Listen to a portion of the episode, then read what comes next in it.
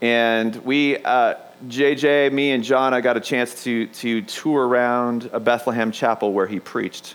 And there's a pulpit. There's his pulpit right there. Actually, it's a remake. That's the actual door he would go through. It's like this big. People were smaller back then.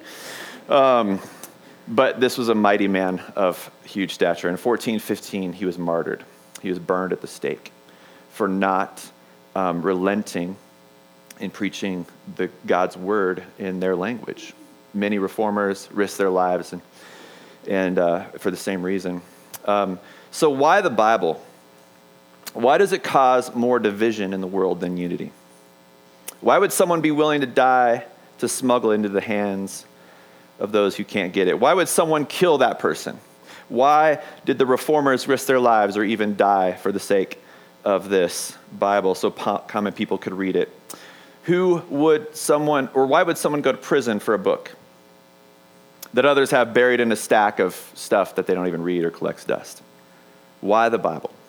Why do we spend a, fairly long series on the book of Ecclesiastes? And why are we about to read another, uh, go through another series um, after Labor Day?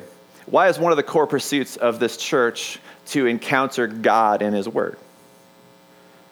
Why upstairs in the kids' ministry right now are they singing songs about God's word and they're going to be studying God's word? Why do we sing songs based on God's word? So, how about you? Um, why the Bible for you? Why do you pick it up and read it? What compels you to read it? Is it obedience? It's not bad. Um, do you read it because it's what you're supposed to do? Do you read it because you want to? Out of joy, pleasure. How many copies of the Bible do you have in your own language at home? What's your favorite copy? Do you have it with you now? Why the Bible? Maybe some of you are bored with the Bible. Maybe you grew up in the church and you've just, yeah, you think, yeah, I've heard that before. Um, maybe you'd rather go shovel snow or get your teeth cleaned. Um, maybe, maybe you're a post Bible Christian uh, that you know really uh, at this point it's just more confusing to you than than helpful. Or maybe you'd like to read it but you don't know where to start or maybe you can't get enough of it. Maybe there's not enough time in the day for you to read scripture or anywhere in between. If that's you if you're anywhere in there this series is for you. This is it's a limited time guarantee that this series is for you. Now here's what the series won't be okay? It, it, it won't be an apology for the bible.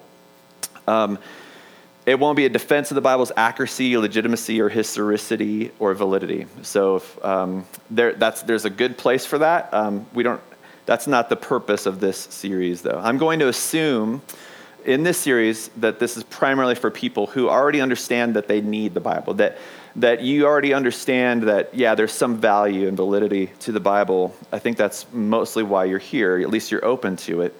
Um, I'm going to assume that in this series, that you believe that the B-I-B-L-E was, that, that's the book for you and you want to stand on it.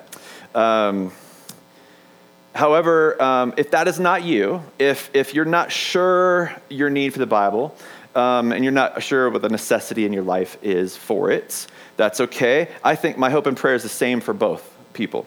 Um, that uh, when, when we're done, that you would be able, that you would just be curious and that you would just be a sponge and that you will just be asking questions in this series. Um, both people, a ton of questions. Um, so, whether you crack the Bible open every day or um, once a week, or whether you've been reading it 60 years or six days, my hope is that the result of this morning next week you'll leave hungrier than when you came in to this room. My prayer is that a result of this series, you'll have more questions than answers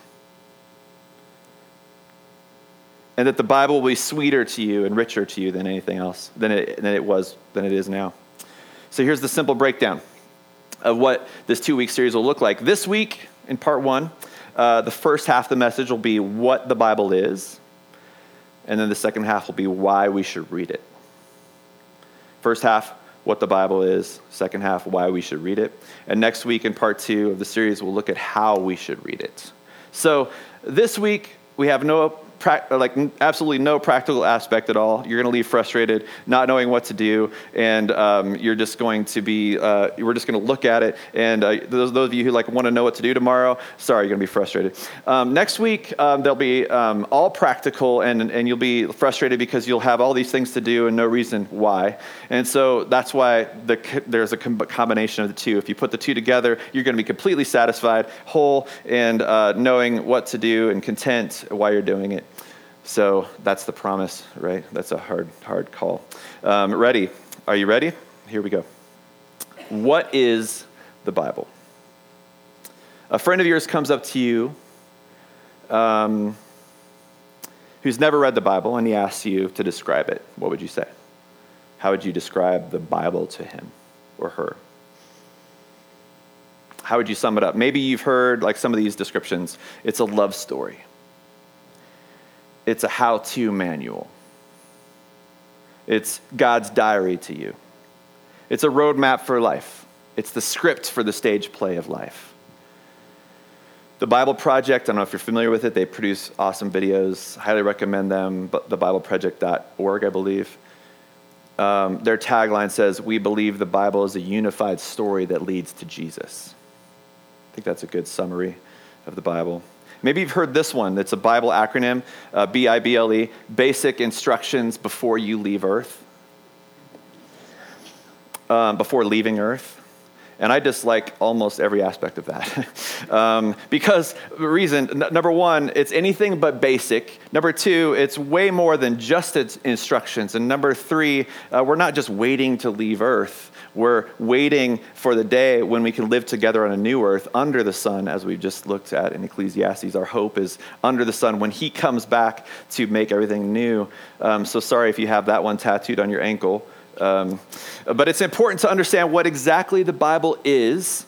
Uh, what is it so that and, and, and how to think about it because it profoundly af- affects how we approach it right what is it helps us to know how to approach it why and how to read it I was listening to a Timothy Keller sermon a few years ago called Knowing the Father. It was on a podcast. I recommend it highly. It was very impactful to me and has changed the way I think and approach uh, the Bible and, and Christianity, how I talk about it to, to people who don't know um, Christ. Um, Knowing the Father by Timothy Keller. And, and that influences what I'm about to say. Um, I just didn't want to plagiarize him. Um, so I, somehow I got these ideas from hit that sermon. It seems like there are three different and primary ways people approach the Bible uh, that directly affect, affect them, how they approach it. Number way, or number one, way number one, some people primarily read the Bible to help them with the way they think. So way number one, to help them know how to think. They're more of an intellectual um, logical, analytical person, and they desire a sound philosophy for life, right? So when they're done with a Bible reading session, they want to think more rightly. That's their primary goal, to think better. In fact, some people, these people, might only go to the Bible when there's a dispute or an argument to win or a problem in life to solve, um, or for ammo when they need to do a mic drop on social media. Um, Way, way number two.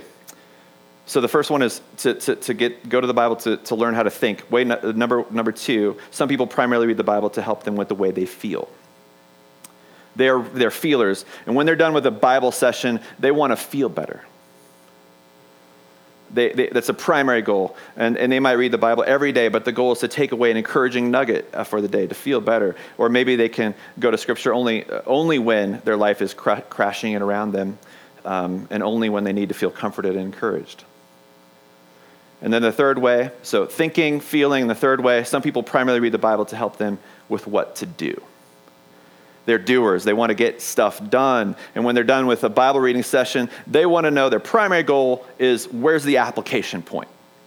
Like, what do I got to do now? Um, what do I got to do tomorrow?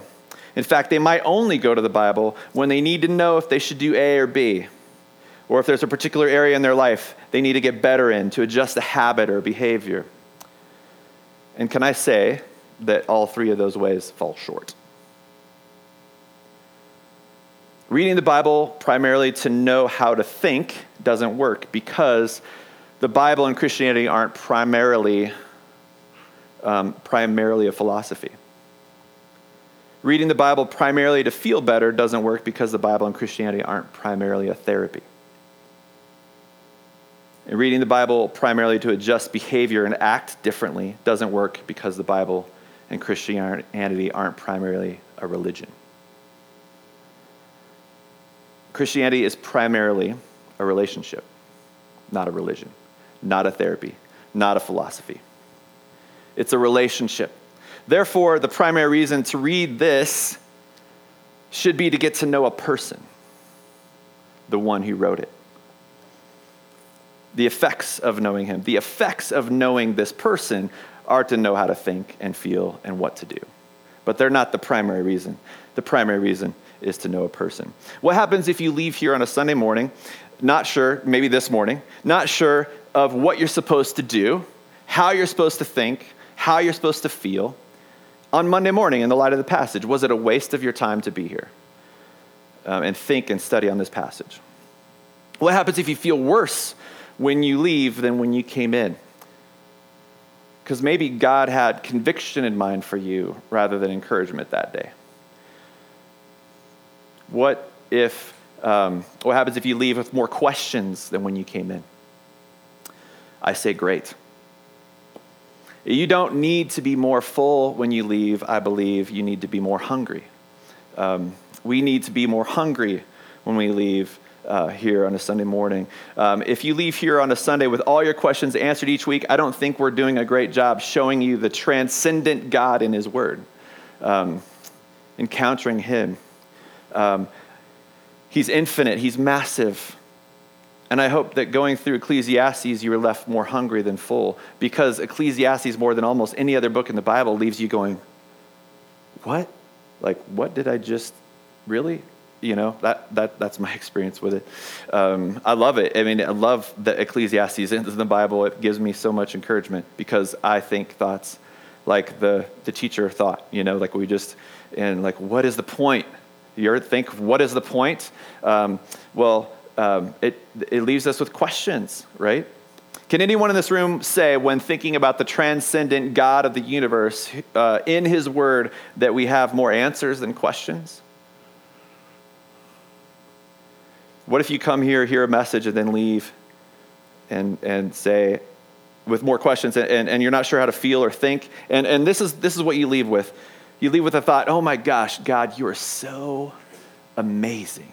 You are so beyond what I can imagine. What if that's all you left with? Awesome. That's, that's, that's your application. Worship. So then you could go into your week thinking about an amazing God that you can't get, but He loves you enough to give you this, like to give you a tiny peek into how massive He is. This is a tiny peek in this massive book. This massive book is a tiny peek into who God is, and He loves us enough to give us His revelation in this book.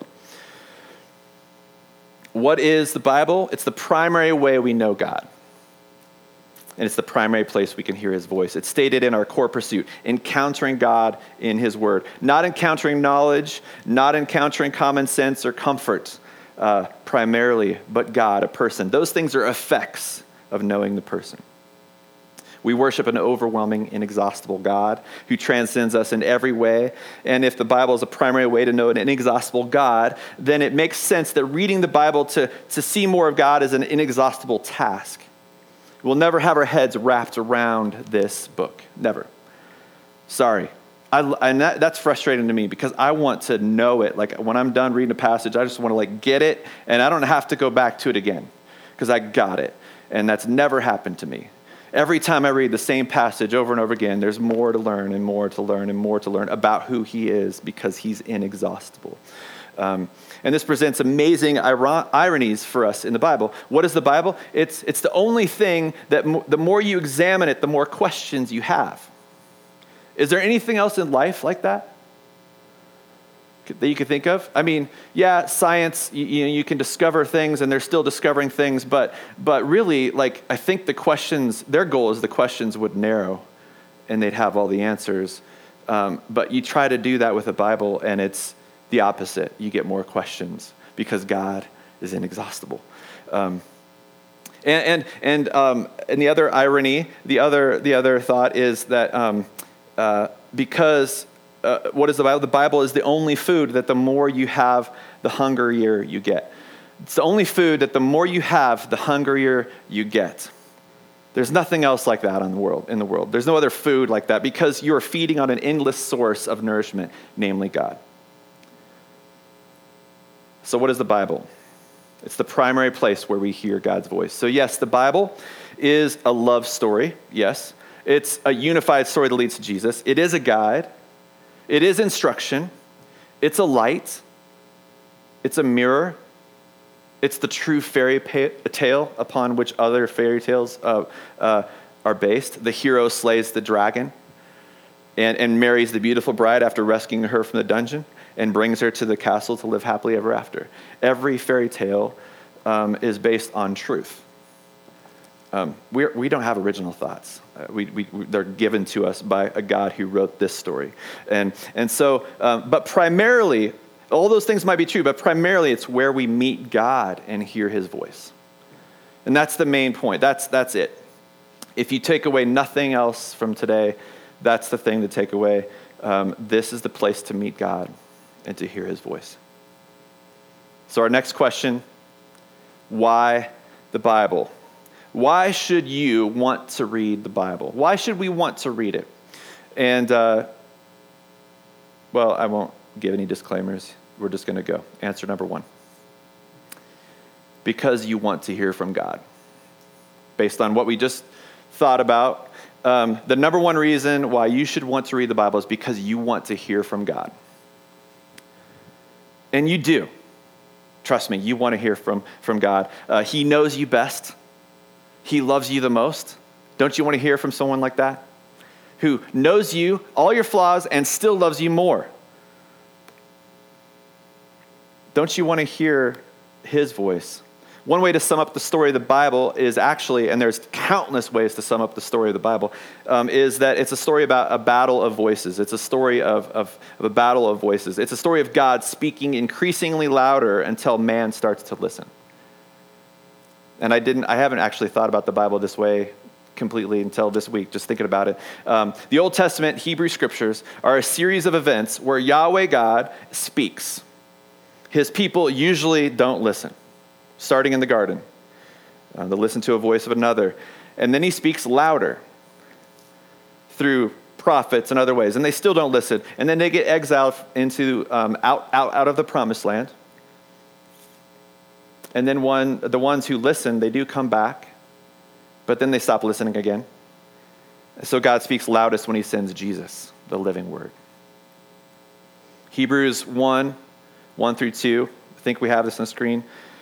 Long ago, and at many times and in many ways, God spoke to our fathers by the prophets. God speaking through the prophets, the Old Testament. Um, and long ago, he spoke to the, to the fathers by, uh, by the prophets, but in these last days, he has spoken to us by his Son, whom he appointed heir of all things.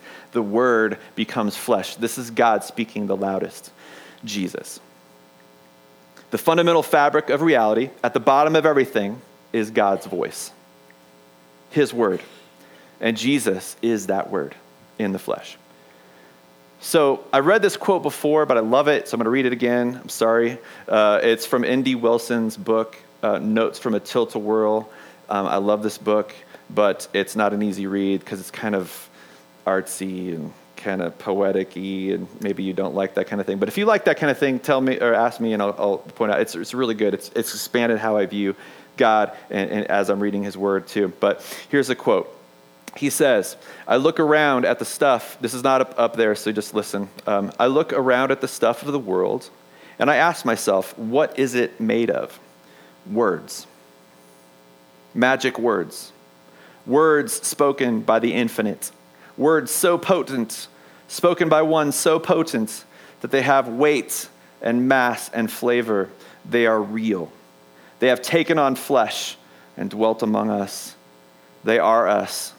In the Christian story, the material world came into existence at the point of speech. And that speech was ex nihilo, which is Latin for, from nothing. God did not look around for some cosmic goo to sculpt or another god to dice and recycle. He sang a song. He composed a poem, began a novel so enormous that even the Russians are dwarfed by its heaped up pages. Have you read Dostoevsky or one of those guys? It's like thicker than the Bible. You are spoken. I am spoken. We stand on a spoken stage. I'm still quoting him. The spinning kind, the round kind, the moist kind, the kind of stage with beetles and laughter and babies and dirt and snow and fresh cut cedar. You are made of cells. I am made of cells. My cells are built on molecules. My molecules make use of atoms. My atoms are mostly space, but the bits that aren't are called quarks. This is talking about quantum mechanics now. My quarks are standing because they're obedient. They've been told to by a voice they can't disobey. I'm real. I'm heavy. I'm matter. Cut me and I'll bleed. But I'm not made out of anything, uh, just anything. And if the magician, the poet, the word, if the singer were to stop his voice, I would simply cease to be. N.D. Wilson notes from the Tilt World. In the beginning, the quote is done now. In the beginning, word, words came on the breath of a voice from a person who, when he speaks, things are made. Genesis 1 things are held together or things fall apart. People gather, people scatter. I'm just like whisking through the Bible every place where God speaks. Day and night, light and dark, land and sea, and sheep and goats are separated at his voice. When this voice, this word became a human in John 1, we see that flesh, that, that, the flesh that was also spoken into being, knit together in his mother's womb, Mary. And when this word grew, when he spoke, people said, No one ever spoke like this man. John 7, 37. No one ever spoke like this man. Waters and wind obeyed the same voice that brought them into being, Mark 4. At the voice of this shepherd, sheep come, John 10. At his voice, the dead will rise. In John 5, he says that. And when he speaks, people fall on their face in terror. John 18, 6. When they came to arrest him, he said, I am he, and they fell. And people stand up at his voice when he says, Fear not. And a sharp sword comes out of his mouth to judge and slay the wicked in Revelation 19. And this voice, all create, at this voice, all creation, heaven and earth, and all that fill them will be remade at the moment when he simply says, Behold, I have made all things new. Revelation 21. The Bible is all about God's voice and a battle over humanity. Which voice are we going to listen to? There's so many competing voices in this world, right? Are we going to listen to his voice, the one that can create, sustain, do all that? Hebrews 1 3 says, He upholds the universe by the word of his power. That literally means he is continually carrying along all things right now by the word of his power, and if he stopped speaking, we're toast. Colossians 1:17 He is before all things and in him all things hold together. How are they held together? By his voice, by his words. He's speaking and he's sustaining us by his word the living word. We, can, we read Psalm 19 earlier. Um, so you can, you, can, you can actually put a finger in Psalm 19 because um, we're going to refer to it here. Um, and, and Heidi didn't read this part, but the first part of Psalm 19, 1 and 2 says this The heavens declare the glory of God, and the sky above proclaims his handiwork. Day to day pours out speech, and night to night reveals knowledge. Verse 3 There is no speech, nor are there words, whose voice is not heard. Verse 4, I'm just going to keep reading. Their measuring line, or another way to translate it, that, is voice goes out through all the earth, and their words to the end of the world. See, that's what um, theologians and we call general revelation. So God in his creation is speaking but then later, what, what, what Heidi did read, verse 7 says, The law of the Lord is perfect, reviving the soul. The testimony of the Lord is sure, making wise the simple. And then there's verse after verse of talking about God's word. And that's what we call specific revelation, how God speaks to us, not just in creation, in the mountains and the stars, but he speaks to us directly in here. It's all about his voice. The word testimony, um, notice that there's all these different words law, testimony, precepts. The word testimony here means witness, and it, and it connotes something like his voice. It's his voice speaking to us in his word. So, why the Bible?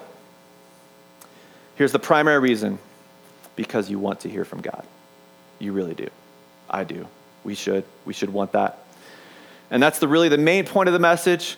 Um, but and, and, I'm about to say um, these other reasons they're following. And, and, and, for those of you that like to take notes or think in outline form, um, I don't want you to get frustrated because we're just kind of kind of go through several different maybe possible reasons, and there's hundreds of reasons why we should read the Bible. I believe.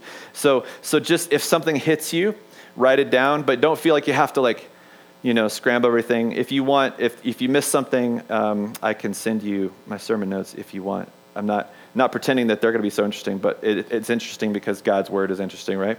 Um, so, second reason why you want to read the Bible because you want to be alive.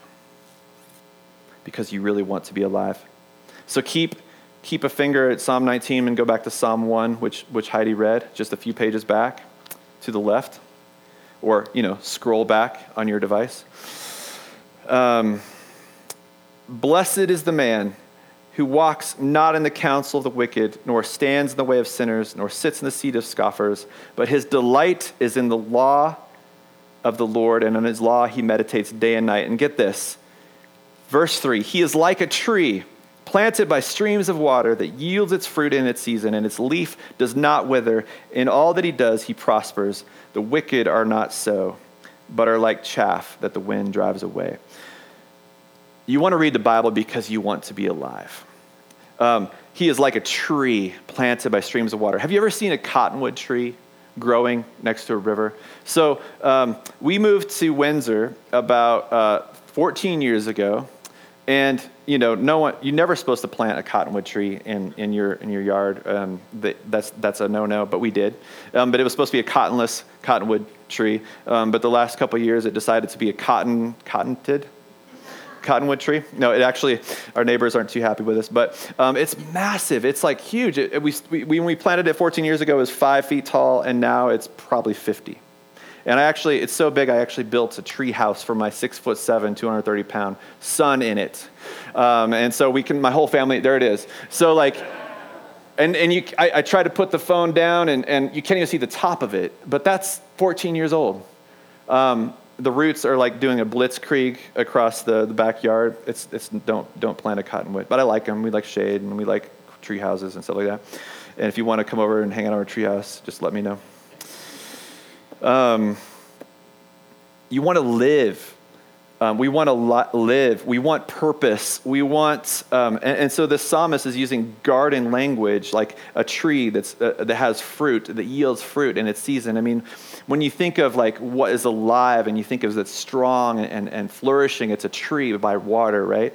And he's saying that if you meditate on this day and night, you will be truly alive. You will prosper. You will produce fruits.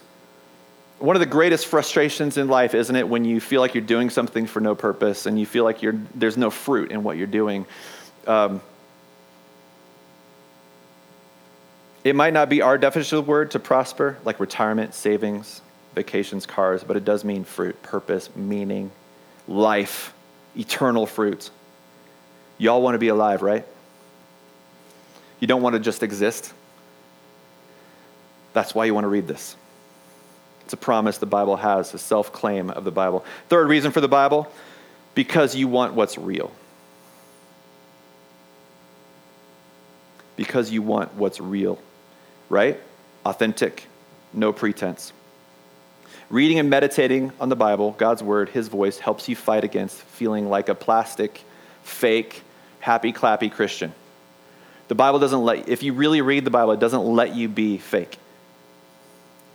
Psalm 13, 1 through 2. Consider these verses. How long, O Lord, will you forget me forever? How long will you hide your face from me? How long must I take counsel in my soul and have sorrow in my heart all the day? Do you ever feel that way? How long have you been praying for that one thing and God hasn't answered? And you're, how long, God? Can you be honest with him? The Bible, the Bible's honest with him. That's why we need it. Or how about Psalm 139? It's one of my favorites. You know, it's you knit me together in my mother's womb. Um, I'm fearfully and wonderfully made. You, you You saw my unformed substance. How precious to me are your thoughts, O God. You know the one we quote a lot, um, the one I, I just love it. I wake and I'm still with you. Now, how about this? Psalm 139, uh, 19. Oh, that you would slay the wicked. That's in the same psalm. Uh, oh God, oh men of blood, depart from me. Do I not hate those who hate you? O Lord, and do I not loathe those who rise up against you? I hate them with complete hatred. I count them my enemies. That's the same psalm. Why don't we put that on plaque? You know, why don't we, why don't we put that up on the wall in the children's area? Um, it, the Bible is real. Or Psalm 88, 13 through 18. But I, O Lord, cry to you. In the morning, my prayer comes before you. O Lord, why do you cast my soul away? Why do you hide your face from me? Afflicted and close to death from my youth up, I suffer your terrors. I am helpless. Your wrath has swept over me. Your dreadful assaults destroy me. Or Lamentations 3. You know the great song we sing Great is thy faithfulness, great is thy faithfulness. Morning by morning, new mercies I see. All I have needed Thy, your hand has provided. Great is thy faithfulness, Lord, unto me. And right before that, Lamentations 3 10 through 11. He is a bear lying in wait for me, a lion in hiding. He turned aside my steps and tore me to pieces. He has made me desolate. He bent his bow and set me as a target for his arrow. This is speaking of that same God who's great in faithfulness, whose mercies are new. How could that be? I mean, that should produce questions in our mind. Because the Bible is real and raw and, and, makes you blush and makes you turn away. He gives voice, he gives voice to our anguish in the Bible, in the Psalms especially. Do you ever cry out to God? Do you ever feel so crappy, so despairing, so depressed that you wonder whether or not you've actually ever hoped in the Lord before? Um, and why you ever would again? I've felt that. I've prayed not that long ago in, in tears, Lord, I'm ready. Take me. I'm ready. I, I, I can't take this anymore. Have you ever prayed that? And you don't have words?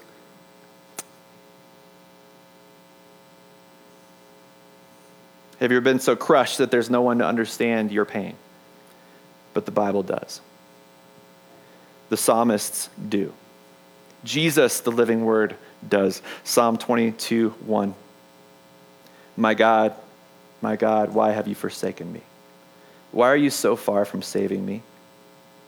From the words of my groaning? Oh my God, I cry day by day, but you do not answer, and by night, but I find no rest. Jesus needed real words to speak that day, so he quoted this because they became his words. And they were his words through David. You need the Bible because you need what's real. Sometimes there's just not words, and the Bible gives them to us. Number four, why do you need the Bible? Because you're stupid. I took the Jordan Peterson personality test this week that said I tend to be blunt. Um, and it said I was moderately low on agreeable. 67 out of 100 people were more agreeable than me. So um, there you go. I, I, didn't like that test. I thought it was wrong. Um, so Psalm 19:7. Psalm 19:7. Go back to Psalm 19:7. It says, "The testimony of the Lord is sure, making wise the simple." We need the Bible because we're simple-minded. We don't know anything. We don't know where we're going. We're just pretend. I mean, Proverbs 3 says, Don't lean on your own understanding. Be not wise in your own eyes. I don't know about you, but my, eye, but my eyes, I think I'm pretty wise in my eyes. Just like this test I took, you know, I thought I was a pretty agreeable person. Um, you know, we, we, we, are, we are deceived. We need clarity. We need wisdom. This is the source. We need the Bible because we're stupid. Number five, why do we need the Bible? Because you're disagreeable. We're all disagreeable. Psalm 19:8. The precepts of the Lord are right, rejoicing the heart. We need the Bible because we're discontented. We're a discontented lot. Surely, never before in the history of all of the world have there been more opportunities and pleasure and entertainment and food and options at our fingertips, and yet we're a people that, and, and a people that grumbled and complained about what is so wrong in this world. Never, never before in the history of the world, probably, has that happened like it is happening right now. We are the walking example of first world problems, that phrase, first world problems. And when everything goes wrong in our lives, like the Wi Fi is not working, our latte is too cold, we don't have enough shots of vanilla in it, our crossover AC is not keeping up, that woman walking on the stroller across the street in front of us is keeping us from our spa treatment. Um, when everything goes wrong, we need to remember, we need to go to the Bible um, because the precepts of the Lord are right and it rejoices the heart. We're disagreeable and we need to rejoice more we have nothing to complain about. We have a Bible in our own language, and there's freedom to read it. Number six, there's only a couple more. Why the Bible? Because gold is too cheap and honey is too bland. Psalm 19:10. More to be desired are they than gold, even much fine gold, sweeter also than honey and drippings of the honeycomb in Psalm 119, the longest chapter in the Bible, all about the Bible, over and over again says the, the word should be our delight and our, we should take pleasure in it, and it's sweeter than honey, finer than gold. Do we actually believe that? Is that why we come to this? Do we crave this more? Um, you know, there's a lot of different words, like we talked about. There's the law and the testimony and precepts and commandments and and law is a really poor, I mean, it's, it's a hard translation for us. It, it actually means instruction or direction. And so when we see the word law in the Bible, think instruction, not like rules and commandments. There are rules and commandments in God's law, but his law is his instruction. So think of your daddy. Think of your father who, you know, through the course of your life, if you had a good father, or think about, you know, what a father should be, and, and one who gives you advice sometimes, and one who tells you stories sometimes, and one who comforts you with his words sometimes, and one who gives you rules sometimes. And that's why there's so many words, because we have a father who's speaking to us in many different ways, not just like, you should do that, you shouldn't do that. It's sweeter than honey. It's gold and, and, and finer than gold. I think gold and mountains and stars God created to be so amazing, but to use them in, in comparison with Himself, and they always fall short. We need the Bible because gold is too cheap and honey is too bland. And last one, number seven. Why the Bible? Because Google doesn't care about you. Um, many people here spend more time Googling and reading information online than they do searching the scriptures.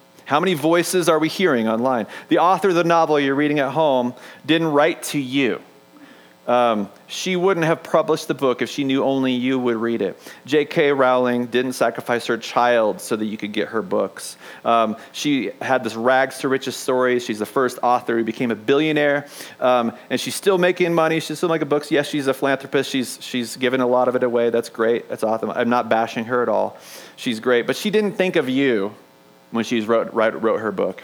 The author of this book was a billionaire um, and sold it all. He went from riches to rags and put himself in the pages and let the antagonist have his, do his best um, to c- crush him. And did it all so the readers, you and I, could become billionaires. And we're not seeing any royalties from any other book we're reading. I guarantee you. Ben Shapiro, Joe Rogan, Rogan uh, Rush Limbaugh, Tim Keller, Rick Warren, uh, John Calvin, Jonathan Edwards, whatever book you're reading, um, they don't care about you. uh, they, I mean, they, they care in general about you, but not about you. Um, they don't know you. This, this author knows you. This author knows me. Psalm 139, 16. Your eyes saw my unformed substance. In your book were written, every one of them, the days that were formed for me, when as yet there were none of them. Why the Bible? Because Google doesn't care about you, because gold is cheap and honey is too bland, because you're disagreeable, because you're stupid, because you want what's real, because you want to be alive, and the greatest reason, because you want to know God and hear his voice. Amen. Psalm, I'm going to close with this and we'll pray, and the band will come up. Psalm 1, 1 through 3. I'll read this one more time. Blessed is the man who walks not in the counsel of the wicked, nor stands in the way of sinners, nor sits in the seat of scoffers, but his delight, delight is in the instruction of the Lord. And on his instruction, he meditates day and night. He is like a tree planted by streams of water that yields its fruit in its season, and its leaf does not wither. In all that he does, he prospers. The wicked are not so, but are like chaff that the wind drives away. Let me pray. Dear Father, we um, thank you for your voice in these pages. We thank you for your word. We thank you that you, the author of our lives, the author of this book, the author of everything we see, love us enough to show us a little peek of who you are in this massive book. And Lord, I pray for this week and the next week as we maybe think about your word differently or look into it more than usual, I pray that you would show us yourself. And as a result, maybe, maybe we leave knowing better how to think or how to feel or what to do. But God, if not, Lord, we just want to come away amazed by who you are, to hunger after you, to, to, to think of you as sweeter than anything, to think of you as finer than gold. God, may it be so for all of us. And we pray this in Jesus' precious name.